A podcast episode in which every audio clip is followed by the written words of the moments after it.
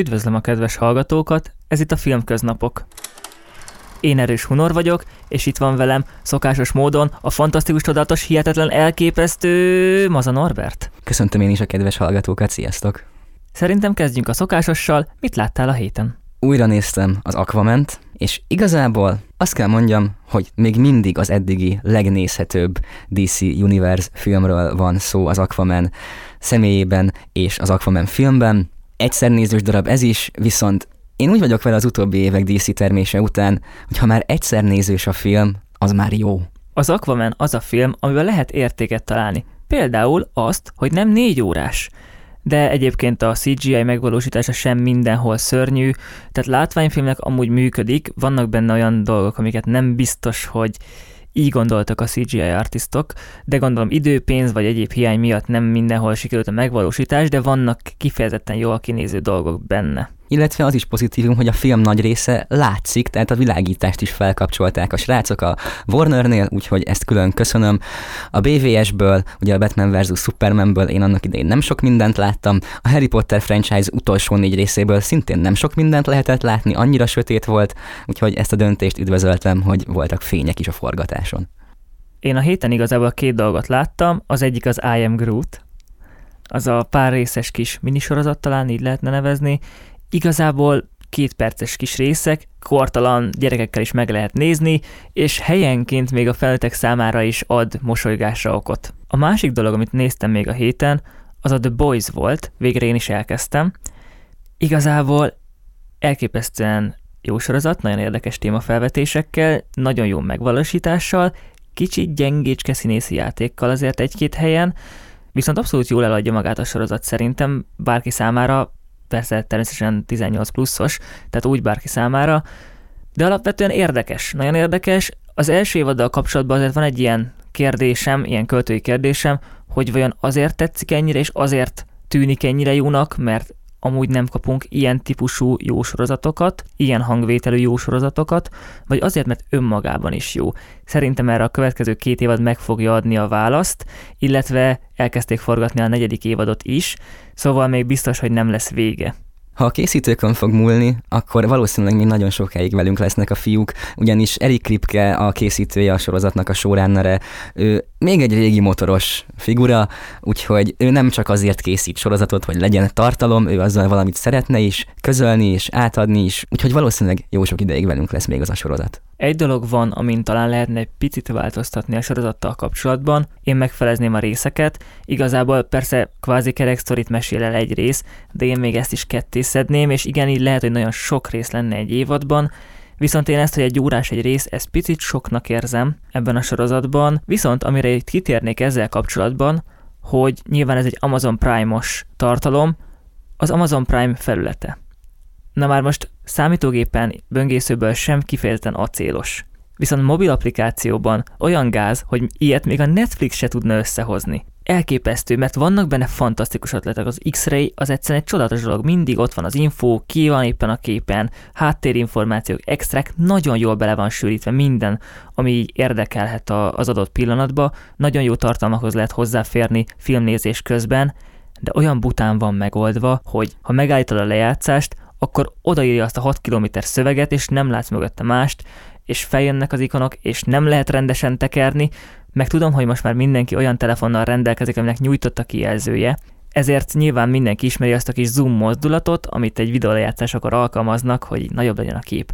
Ez az Amazonnál is megvan, viszont külön kattintani kell rá, úgyhogy rányomsz a kis három pöttyre a jobb felső sorokba, aztán rányomsz, hogy zoom, és ezt csak így lehet kivenni is, és nem lehet ezzel a mozdulattal, nem nagy dolog, de minden egyes résznél meg kell csinálni, mert nem jegyzi meg. Dühítő, hogy ilyen apró dolgokkal megy el az embernek a, az ideje. Viszont ugye folyamatosan fogadják a cégnél a visszajelzéseket, szóval ezek a problémák szerintem előbb-utóbb orvosolva lesznek, és kell is, hogy ezeket a problémákat orvosolják, hogyha szeretnének labdába rúgni a többi szolgáltató mellett. És hogy az Amazont elnézem, és ahogy Jeff Bezos gondolkodásmódját ismerjük, valószínűleg ők tényleg komolyan gondolják ezt az egész dolgot, úgyhogy valószínűleg ez változni fog a közeljövőben.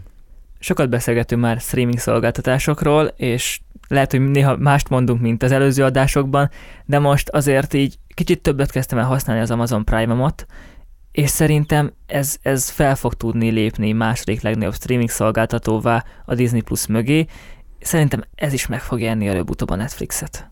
Biztos vagyok benne, és igen, igazából szinte minden adásban mást mondtunk, de ez egy teljesen új műfaj lényegében ez a streaming, ahhoz képest, hogy még a televíziózás mióta létezik. Nagyon gyakran vannak benne változások, jönnek az új szereplők, ugye az HBO részéről is megint egy új szolgáltatás fog majd indulni a Discovery-vel való összeborulás után, úgyhogy akkor valószínűleg ismételten felül fogja írni az általunk vár dolgokat és az elemzők által vár dolgokat. Mindenképpen egy érdekes területe ez most a szórakoztatásnak, ami nagyon gyakran változik, úgyhogy ezért mondunk róla ennyiféle dolgot. Éppen ezért kell hétről hétre hallgatni a filmköznapokat, hogy mindig képben legyetek az aktuális streaming trendekkel. Ezek után szerintem kanyarodjunk is rá a híreinkre. Az első hírünk ismételten a Warner Brothers oldaláról származik. Egészen pontosan Matt Mikkelsennel volt egy interjú. Ugye Matt Mikkelsen volt Grindelwald megformálója Johnny Depp után az utolsó legendás állatok filmben, és idézem, Nyilvánvalóan megváltozott a széljárás azóta. Megnyerte a pert, szóval elképzelhető, hogy visszatér. Mondta ezt Mr. Matt Mikkelsen Johnny Deppről Grindelwald szerepével kapcsolatban. Tehát ebből talán következtethetünk arra, hogy a Warner Brothers még mindig nem mondott le a legendás állatok franchise-ról, Hát meglátjuk. Én továbbra is kételkedek abban, hogy el fog készülni a következő epizód, mivel kritikailag is és pénzügyileg is egy hatalmas nagy bukó lett a legutolsó legendás állatok, de lehet, hogy Mikkelzen már tud valamit, amit mi még nem. A döntést üdvözölném, hogyha Johnny Depp visszatérhetne a szerepbe, kérdés, hogy ő vissza akar-e térni a szerepbe, még hogyha fel is ajánlják ezt a lehetőséget a számára. Ez egy hatalmas nagy meglátjuk mindenki részéről szerintem. Én nagyon sajnálom azokat a Harry Potter univerzum rajongókat, akiknek ez a film készült, és ezt kellett látniuk, meg ezt a hajcihőt, én tényleg sajnálom őket, de tanuljunk azért a hibákból, és Warner tanulja hibákból, három filmet csináltál, egyik sem lett jó, semmilyen formában, talán el kéne engedni. Johnny Deppnek meg azt tudom mondani innen, hogy a büszkeséget többet ér, és ne foglalkozz a Warnerrel, ne szerződj velük filmekhez, egy jó színész vagy, és kapsz másik szerepet, jobb szerepeket is, mint amit ők fel tudnak ajánlani. Következő hírünk pedig megjelent az első hivatalos kép az Enola Holmes 2-ből. Enola Holmes, aki nem tudná, Sherlock Holmes huga, és az ő kalandját és életét mutatja be az első film. Nos, ez a film volt az első mozgókép körülbelül, amivel én Netflixen találkoztam, és azt hittem, hogy ott helyben le fogom mondani az előfizetésemet, olyan szinten szégyen ez a film. Nagyon sok mindenre nézve szégyen, nem szeretném és szerintem nem is fogunk ebbe most belemenni, mert haladunk nem sokára tovább, viszont nagyon-nagyon mélyen van ez a film a minőségi ranglétrán, vannak üzenetei, amik nem jók, vannak üzenetei, amik nagyon túl vannak tolva, fel van húzva valamire ez az egész film, és egyszerűen csak simán túl agresszív. Én megmondom őszintén, nem láttam még ezt a filmet. A második rész híre is számomra villámcsapásként sújtott, mivel hogy én sem hallottam túl sok jót erről az alkotásról. A következő hírünk egy Disney Plus-szal kapcsolatos hír, ugyanis jelen pillanatban a Disney Plus kínálatából eltűnt az első Avatar film.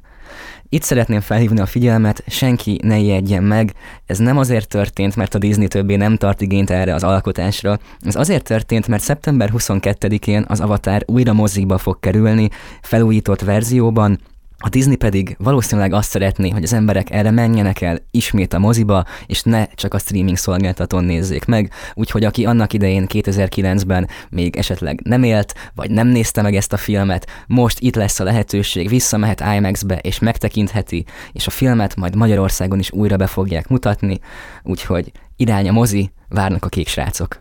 Én is csak arra tudok bátorítani mindenkit, hogy menjen el, nézze meg moziba, akit érdekel a következő rész, annak kötelező elmenni, mert tényleg rég repülhettünk el Pandora erdeibe megnézni, hogy milyen kalandok várnak ott minket, bár ugyan volt többször is bemutatója azóta az avatárnak, de talán most lesz a legjobb, mivel felújítást is kapni fog elvileg. Kíváncsi vagyok rá, hogy hogy fog kinézni IMAX-ben, nagyban, szépen, 3D-ben. Szerintem megint fogja majd azt a borzongást hozni talán, mint 2009-ben.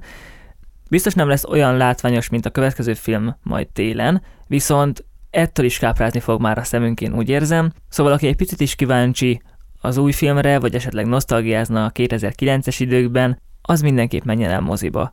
A következő hírünk szerintem sokak szívét meg fogja érinteni. Robert De Niro ismét egy gangsterfilmbe fog játszani.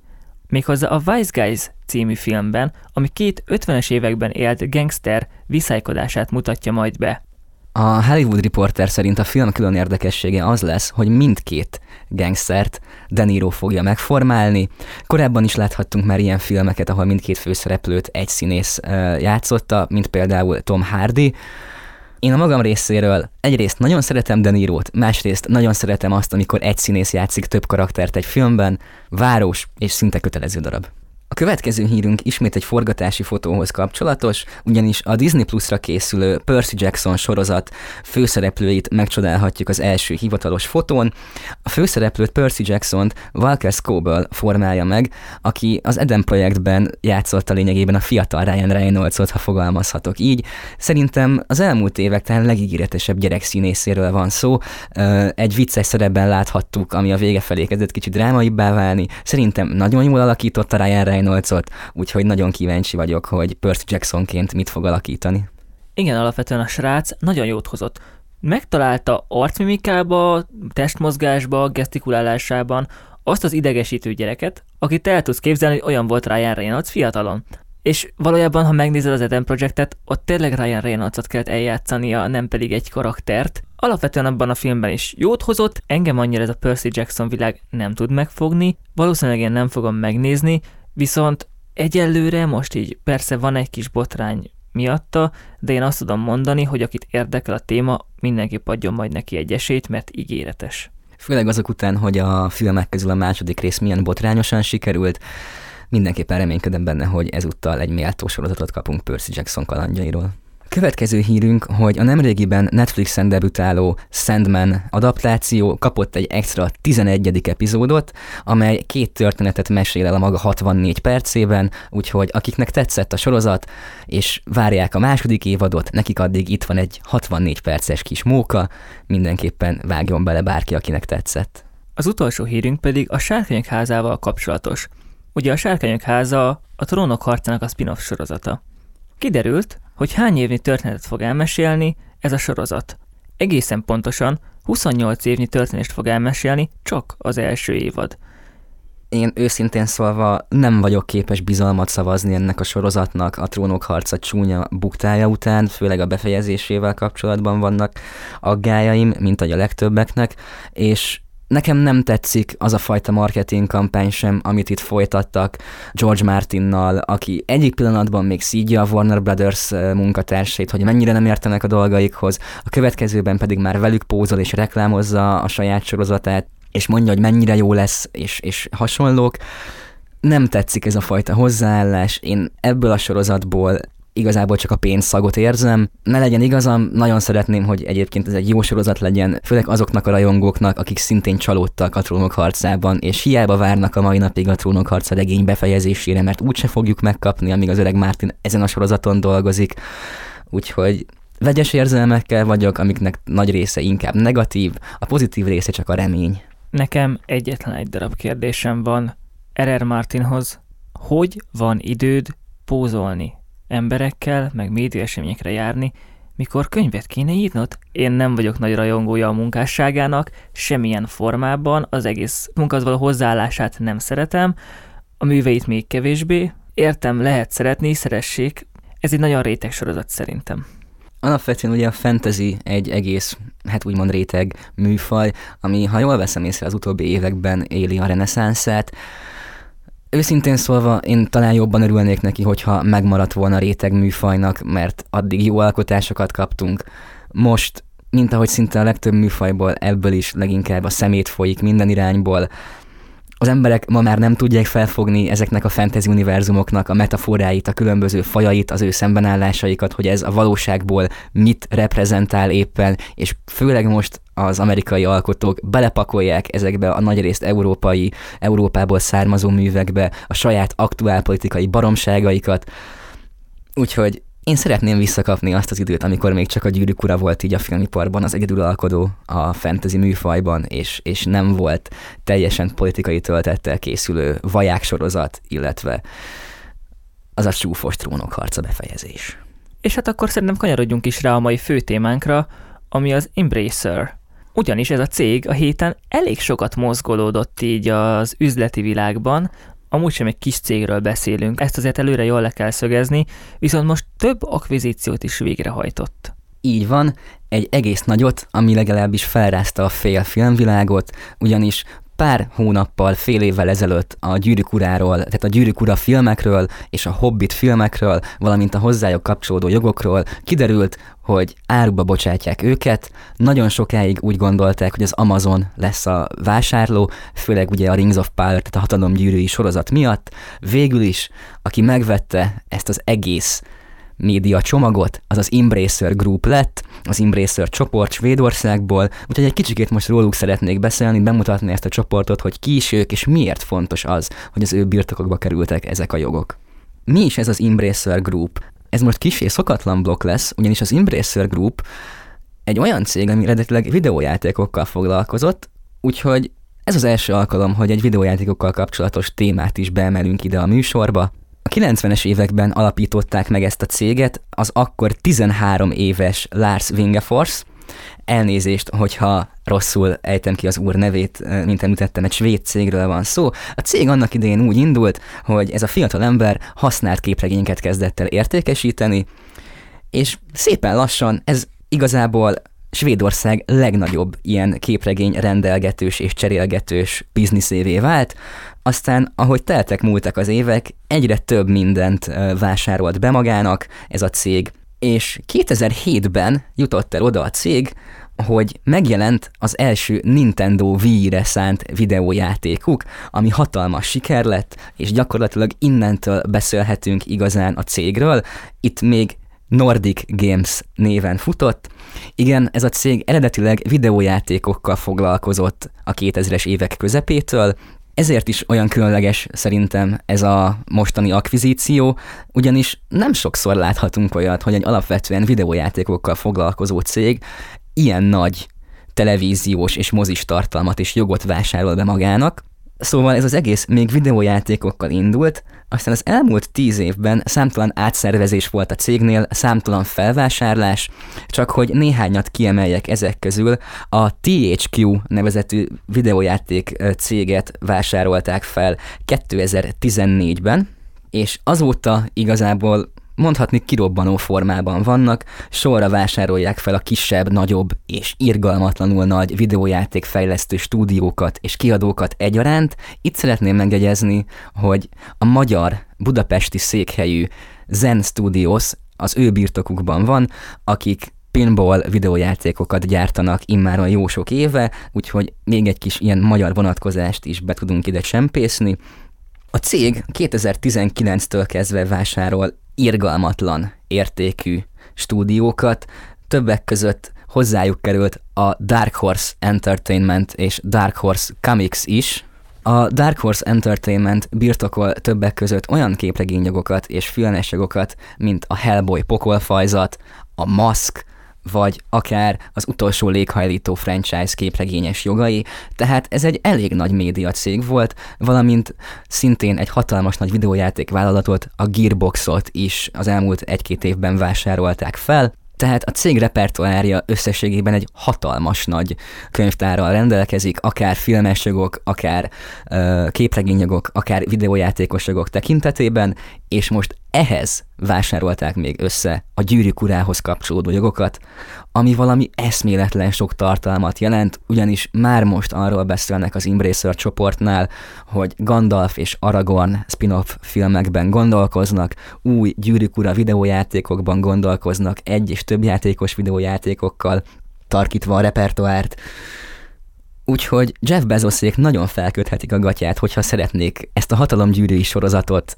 megtartani és értékelhető produkcióvá tenni úgy, hogy most valószínűleg az Embracernél nagyon-nagyon rá fognak feküdni a különböző gyűrűk tartalmakra, így a Dark Horse-on keresztül talán még képregényeket is láthatunk innentől kezdve a gyűrűk ura világában, aminek kifejezetten örülnék, hogyha mondjuk a tényleges Tolkieni regényeket egyszerűen átültetnék képregény formába, elképesztő lenne, főleg a mai vizuális generáció számára ilyen élményekkel gazdagodni, úgyhogy A magam részéről rendkívül város ez az egész dolog, én nagyon kíváncsi vagyok rá, kíváncsi vagyok, hogy az Embracer mit fog ebből kihozni, mint mondtam, az utóbbi években talán az egyik legbrutálisabban növekvő videójátékos vállalatról és alapvetően média holdingról van szó, kíváncsian várom. Tudva levő rólam, hogy nem kifejezetten szeretem a gyűrűk urát, de én nagyon el tudnék képzelni egy gyűrűk urát átültetve képregénybe, szerintem nagyon nagyot ütne, nagyon jól menne, nem mondom, hogy erre előfizetnék, de, de nagyon tetszene a koncepció, és talán még egy ilyen bátor lépést is megtennék, hogy a rajzolási stílusba valami extrát hoznék be. Több képregény számot indítanék, több storyline-nal, és mindig még más grafikával, egy kicsit mangásabb grafikával, vagy esetleg ilyen amerikai mangás grafikával, ami egy picit azért mégiscsak más. Tehát esetleg többfajta grafikai stílust hoznék be, és ez nem ad sokat, de talán tudná színesíteni az egész élményt a rajzolási stílus, és bátor, izgalmas lépés lenne mindenképpen. És a spin-off filmek is mindenféleképpen. Most gondolj bele, még hogyha annyira neked nem is kedvenced ez az univerzum, vannak olyan karakterek benne, amik azért így is elismerhetően érdekes és jó karakterek. Képzelj egy varázslókról szóló, csak varázslókról szóló spin-offot a Gyűrűk Ura univerzumban. Szóval mindenképpen, mindenképpen rengeteg tartalommal leszünk ellátva a gyűrűk ura világából, és ki tudja, hogy az Embracer Group miket fog még megvásárolni, és milyen céljai vannak még a filmiparban. És így még a főtémánk után, felvétel közben befutott egy hír, méghozzá egy Cinema city hír. Így van, egészen pontosan a magyarországi Cinema City-t is birtokló Cineworld csoport a Wall Street Journal értesülései szerint csődeljárást kezdeményezett maga ellen az Egyesült Államokban, illetve nagyon valószínű, hogy hasonló eljárás van készülőben az Egyesült Királyságban is. Az elmúlt három évben több milliárdos veszteséget könyvelhet el magának ez a mozilánc. Egyrészt a 2020-as évben, csak a 2020-as évben több mint 3 milliárd dolláros veszteségük volt, a vállalat adóssága 2021-re 5 milliárd dollárt kóstált, és még különböző bírságok elé is néznek. Mindezen hírek hatására a londoni tőzsdén 61%-ot esett a cég árfolyama, ami eléggé megrázó egy ilyen nagy kaliberű cég életében. Magyarországi hírekről jelenleg még nem tudunk, nem tudjuk, hogy ez a Cinema city miben és mennyire fogja befolyásolni, hogy bármilyen bezárás vagy leépítés vagy itthoni csődeljárás várható-e a Cinema City-vel kapcsolatban.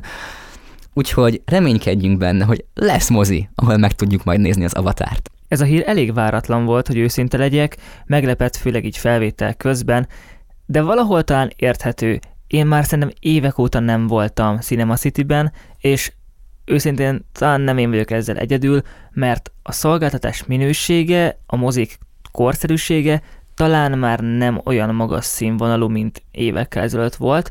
Ma már azért Magyarországon is vannak fejlettebb mozik, szebb mozik, újabb mozik. Vannak plázák, amikben nem Cinema City franchise mozi van, hanem a plázák saját maguk által fejlesztett és brandelt mozia, amik sok esetben jobbak is, mint a Cinema city mozik, így talán azt lehet mondani, hogy valószínűleg Magyarországon is lesz egy kis hepaj, esetleg mozibezárás, vagy átszervezés, vagy filmritkítás. Reméljük, hogy nem fog minket nagyon érinteni, leginkább az ott dolgozók miatt, de nem jelent feltétlenül ez jót, és nem jelent feltétlenül jót magára a filmiparra sem, mert ha talán a legnagyobb mozilánc azt mondja, hogy náluk gondok vannak, akkor itt máshol is. És ha kiveszik a világból a mozizás, akkor sokkal-sokkal szegényebbek leszünk.